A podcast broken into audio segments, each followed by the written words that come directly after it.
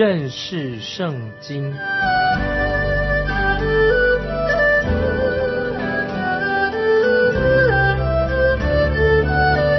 认识上帝的话，把上帝的话带到全世界。本节目是由认识圣经机构和环球广播电台联合制作，欢迎收听。亲爱的听众朋友，你好，欢迎收听认识圣经，我是麦基牧师。我们要看箴言第十三章，让我们听众朋友继续学习基督徒生活的一个重要的原则。我们看箴言十三章第一节。智慧子听父亲的教训，谢曼人不听责备。我们看到，虽然所罗门他不是大卫最喜爱的儿子，但是所罗门他至少他听从大卫他父亲的话，所以所罗门应该他是是智慧之子的一个典范啊！听众朋友，我们要做一个智慧之子，因为他听从他父亲大卫的教训。但是所罗门的儿子罗伯安。他却是一个谢曼人的一个典范，为什么呢？因为他不听从所罗门智慧的话语，所以可以说罗伯安啊，他是一个黑暗的、负面的一个例子。那么在圣经里面啊，我们看到许多这种啊，一种是谢曼人的典范，有些是智慧之子的典范。听众朋友，你要做什么样的典范？当然做智慧之子的典范。接下来我们看二三两节，人因口所结的果子。必享美福，奸诈人必遭强暴，紧守口的得保生命，大张嘴的必致灭亡。听众朋友注意这几节经文。今天有一种啊聊天说地啊说闲话，那么是一种啊愚昧的谈话，太愚昧的啊这种谈话这种闲话，常常是包括一些双关语的黄色的笑话。那听众朋友注意这些闲言闲语。也会进到在基督徒的圈子里面，听众朋友，我们一定要小心谨慎。也要提醒我们今天年轻人，嘴巴要干净，不要让那些黄色愚昧的闲话进到我们的嘴巴上说出来。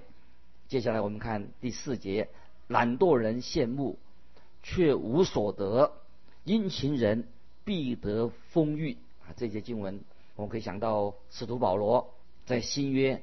特别对帖撒罗尼迦教会的人说这件事情，保罗说的很直接，他是说到什么呢？就是有些人外表看起来很虔诚，帖撒罗尼迦教会人，他们有些人到底做什么呢？他们说我们要等候主再来，主要快来的。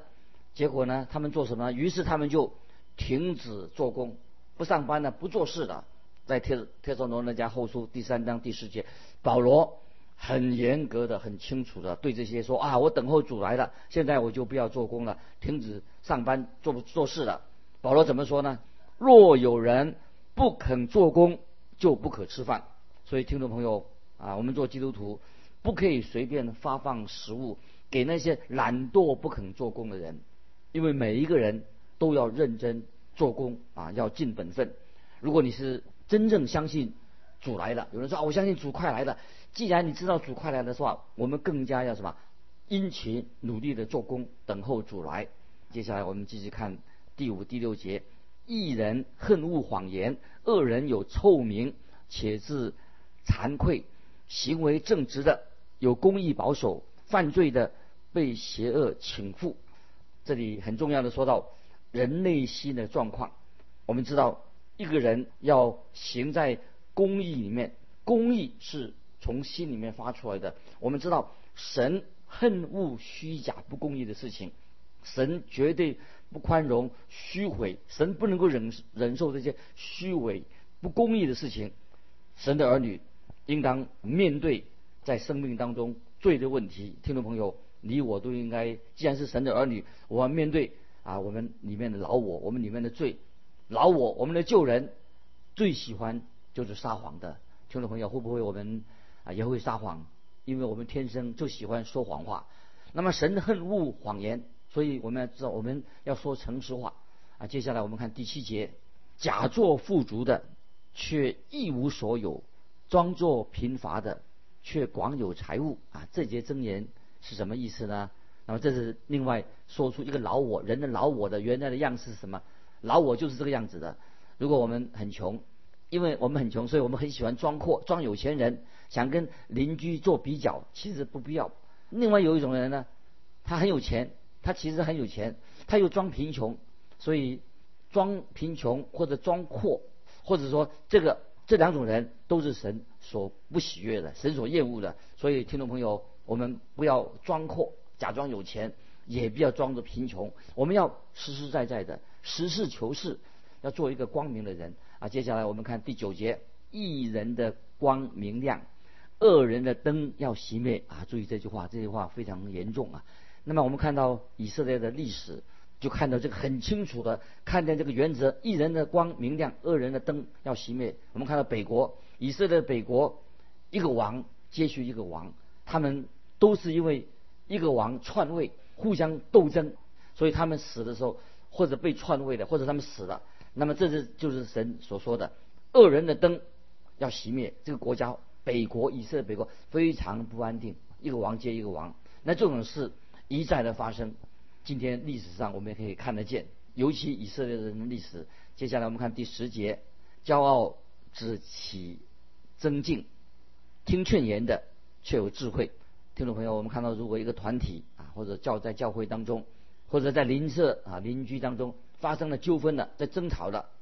为什么会争吵？发生这种纠纷在教会里面，在团体里面呢？起因，听众朋友要注意，原因大概都是因为来自人的骄傲，人的内心的骄傲。就像我们老话说的，一个巴掌拍不响，都是因为人内心的骄傲引起的纷争啊！在教会里面，这非常不荣耀神的。接下来我们看十一节，不劳而得的资财必然消耗，勤劳积蓄的。必见加增，听众朋友，这些经文我们可以从永生啊，信耶稣有永生，从这个角度来看这一节真言，有些特别什么教义、什么教导的做衡量，作为我们生活衡量的标准。很多有钱人他们很担心他的后代不长进，因为他们有钱人他钱多了，怕他的儿女不长进，于是他们就设立一个基金会，设立基金会用法律保护啊他们。所留下来的就是这些有钱人留下来的房地产，那么这样他的后代、他的子孙就不会随便动用他们辛苦赚来的、父母辛苦赚来的财产，这是为了让他们的后代、他们的子孙要认真的工作来过日子，不可以动用到这个基金会里面的钱，这不能用动用这是房地产，因为原因为什么他要成立一个基金会的，就是许多有钱人的儿女。因为他们自己从来没有赚过一毛钱，也不知道如何自己努力做工去养家，结果他们怎么样？他们就白白的做了财富的继承人，所以他们就变成花天酒地，所以不好好的好好的过生活，结果他们把那个家庭，把他们自己的家庭都毁掉了。所以他们成立基金会的原因就是不给他们动用这个房地产的这个资金，否则。他们很快啊，这些有钱人的子女或者他们子孙呢，很快他会散尽家产，做到一个没好没有好下场的富人的儿女，大部分很多是没有好下场的，因为他们没有自己认真工作去赚钱，结果他们把钱财散掉，结果搞得家破人亡。所以这节经文，听众朋友就是要告诉我们说，我们要从永生啊，神给我们永生的角度来看，什么是真正的富有，什么是真正的财富，是那些有股票的吗？是有债券、有很多钱的人吗？听众朋友，这些东西身外之物，有一天都会失去。人一死亡都用不着了，所以听众朋友，我们要好好的知道教养我们的儿女啊，要有正确的观念，对钱财有正确的观念。接下来我们看箴言十三章十二节：所盼望的辞言未得，令人心忧；所愿意的领导却是生命树啊！这些经文，听众朋友。啊，求主帮助我们开我们的心窍。如果听众朋友，我们你我正在期待一件不可能发生的事情，那个事情不会发生，对不对？我们一直期待着，你会很伤心、很焦急，只能会让你伤心。因为我们的脚步啊，意思告诉我们说，我们的脚步要跟神的意旨意一致。听众朋友要记得，我们所做的要跟神的旨意，就遵循神的旨意。我们的脚步跟神的脚步要一致，因为我们有许多的。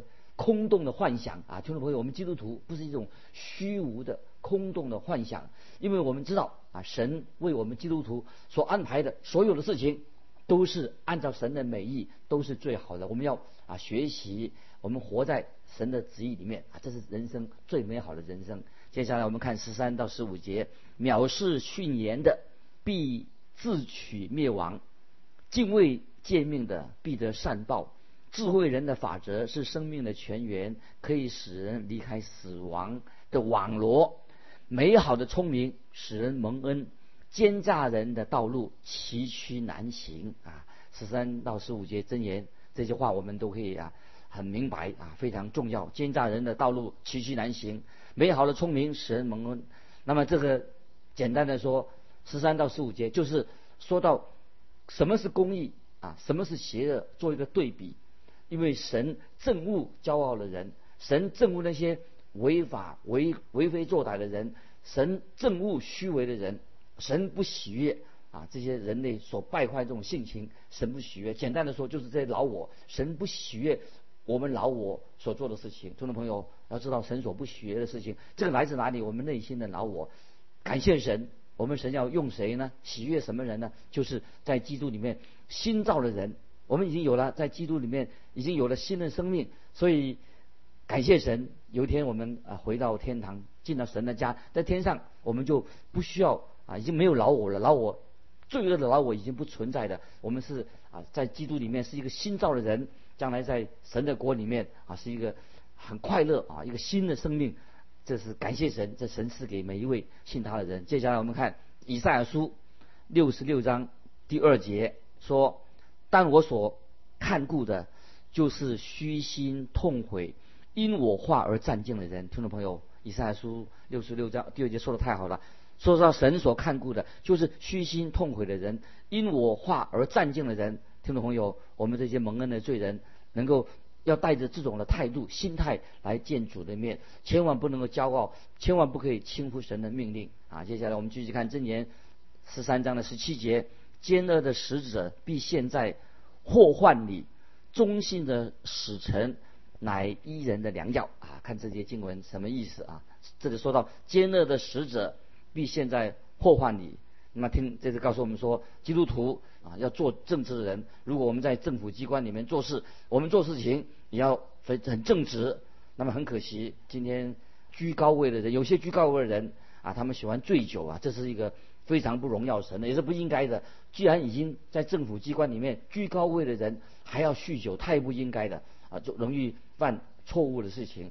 接下来我们跳到二十四节，不忍用杖打儿子的是恨恶他，疼爱儿子的随时管教啊。这些经文啊，我们都晓得啊，不忍用杖打儿子的，不管教儿子，那等于是恨恶他。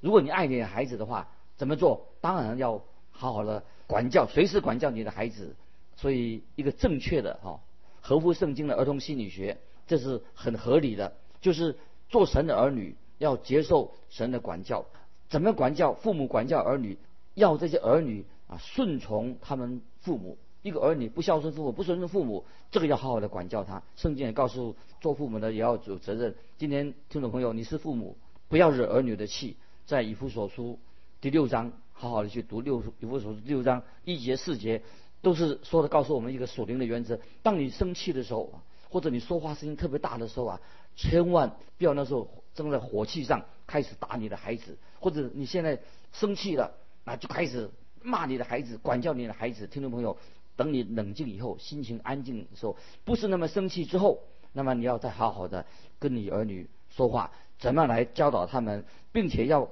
说明你管教他们的理由在这里，听众朋友，这是非常重要的一个属灵功课。接下来我们要进到箴言第十四章，感谢神啊！十四章这里有神的智慧的箴言，都是可以适用在听众朋友的身上，也可以适用在圣经的人物上。从圣经人物里面都可以看到这些人物的背影，就在这个箴言十四章里面可以适用的。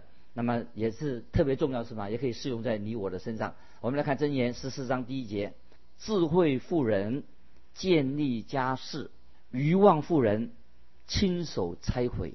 好，好可怕啊！也是很好的事情，一个很好的事情。智慧妇人建立家室，但是渔望妇人却把家毁了。那么建立家室的意思不是啊讲那个建盖房子啊，不是讲那个建筑物。我们看圣经的人物里面，萨拉记得亚拉亚伯拉罕的妻子萨拉，这位妇人她是一个建立家室的一个典范。我们可以向萨拉这位妇人学习，姐妹们可以向萨拉学习。她是以色列亚伯拉罕的妻子，她建立了以色列一个模范的一个家世。那么摩西的母亲也是一个好的模范。摩西的母亲约基别啊，摩西母亲的名字叫做约基别，她也建立了、造就了他的。家人虽然他是在外邦做奴隶的，约基别摩西的母亲在外邦是她是做奴隶的，他为了要救他自己的儿子摩西，那么他就把摩西把他藏起来啊，最后啊神给他开路，给他成为呃摩西的奶妈，他进到埃及皇宫里面，他帮助法老的法老王的女儿来养育摩西，所以那个时候他有机会教导摩西关于神的事情。听众朋友，所以摩西的母亲约基别也是一个模范、有智慧的妇人。所以我们看到，他就教导了关于神对以色列的应许，所以她是一个好的母亲。所以约约基别他是建立了家室。但是我们接着说，愚妄妇人亲手拆毁。听众朋友，千万啊，做母亲的或做父亲的，不可以亲手把你的家毁掉的。那圣经里面就有有些人，就是有些妇人呢，他们把自己的家拆毁了。因为是他们自己，因为邪恶，他们亲手把他的家人害死了，拆毁他的家室。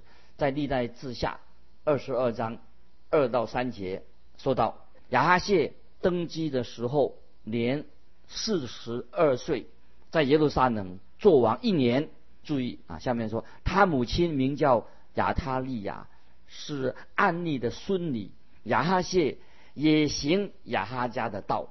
因为他母亲给他主谋，使他行恶。这个听众朋友记得这个经文说的很清楚。所以母亲这位母亲，她是她的，她是主谋啊，她的阴谋造成亚哈家的败亡，太可惜了。因为这个妇人不好，她做主谋的，使她行恶，让她的家败落了。所以听众朋友真言的话，实在是很真实，可以应用在我们今天的每一个听众朋友的家里面的人的身上。听众朋友，我们可以把这真言。把这些人生宝贵的经历带到我们的生命里面，你会看到，直到今天啊，我们可以看出家庭的母亲、父亲跟家庭的关系。所以有些富人，他们就把他自己的家把它拆毁了；但有些好的富人，就建造他的家室。接下来我们看第二节：行动正直的敬畏耶和华，行事乖僻的却藐视他。那么我们听听众朋友，我们的行为就透露说。我们跟神的关系到底如何？你所做的都表示你跟神的关系如何？在新约约翰一书二章六节，使徒约翰说：“人若说他住在主里面，就该自己照主所行的去行。”所以，听众朋友，我们的言行要像主耶稣一样啊，要顺服天父，学习耶稣基督顺服天父。在撒母耳记上十五章二十二节，听命胜于献祭，顺从胜于。公羊的子由，所以听众朋友，主耶稣他就顺服他的榜样，他就顺服天父的旨意。听众朋友，我们也学习一个顺服的人，一个基督徒。如果我们不顺服神，不顺服我们的父母，那么我们的信仰就是假的，也是错误的啊。接下来我们看第三节：愚妄人口中骄傲，如杖责打己身；智慧人的嘴必保守自己。听众朋友，这些经文让我想起。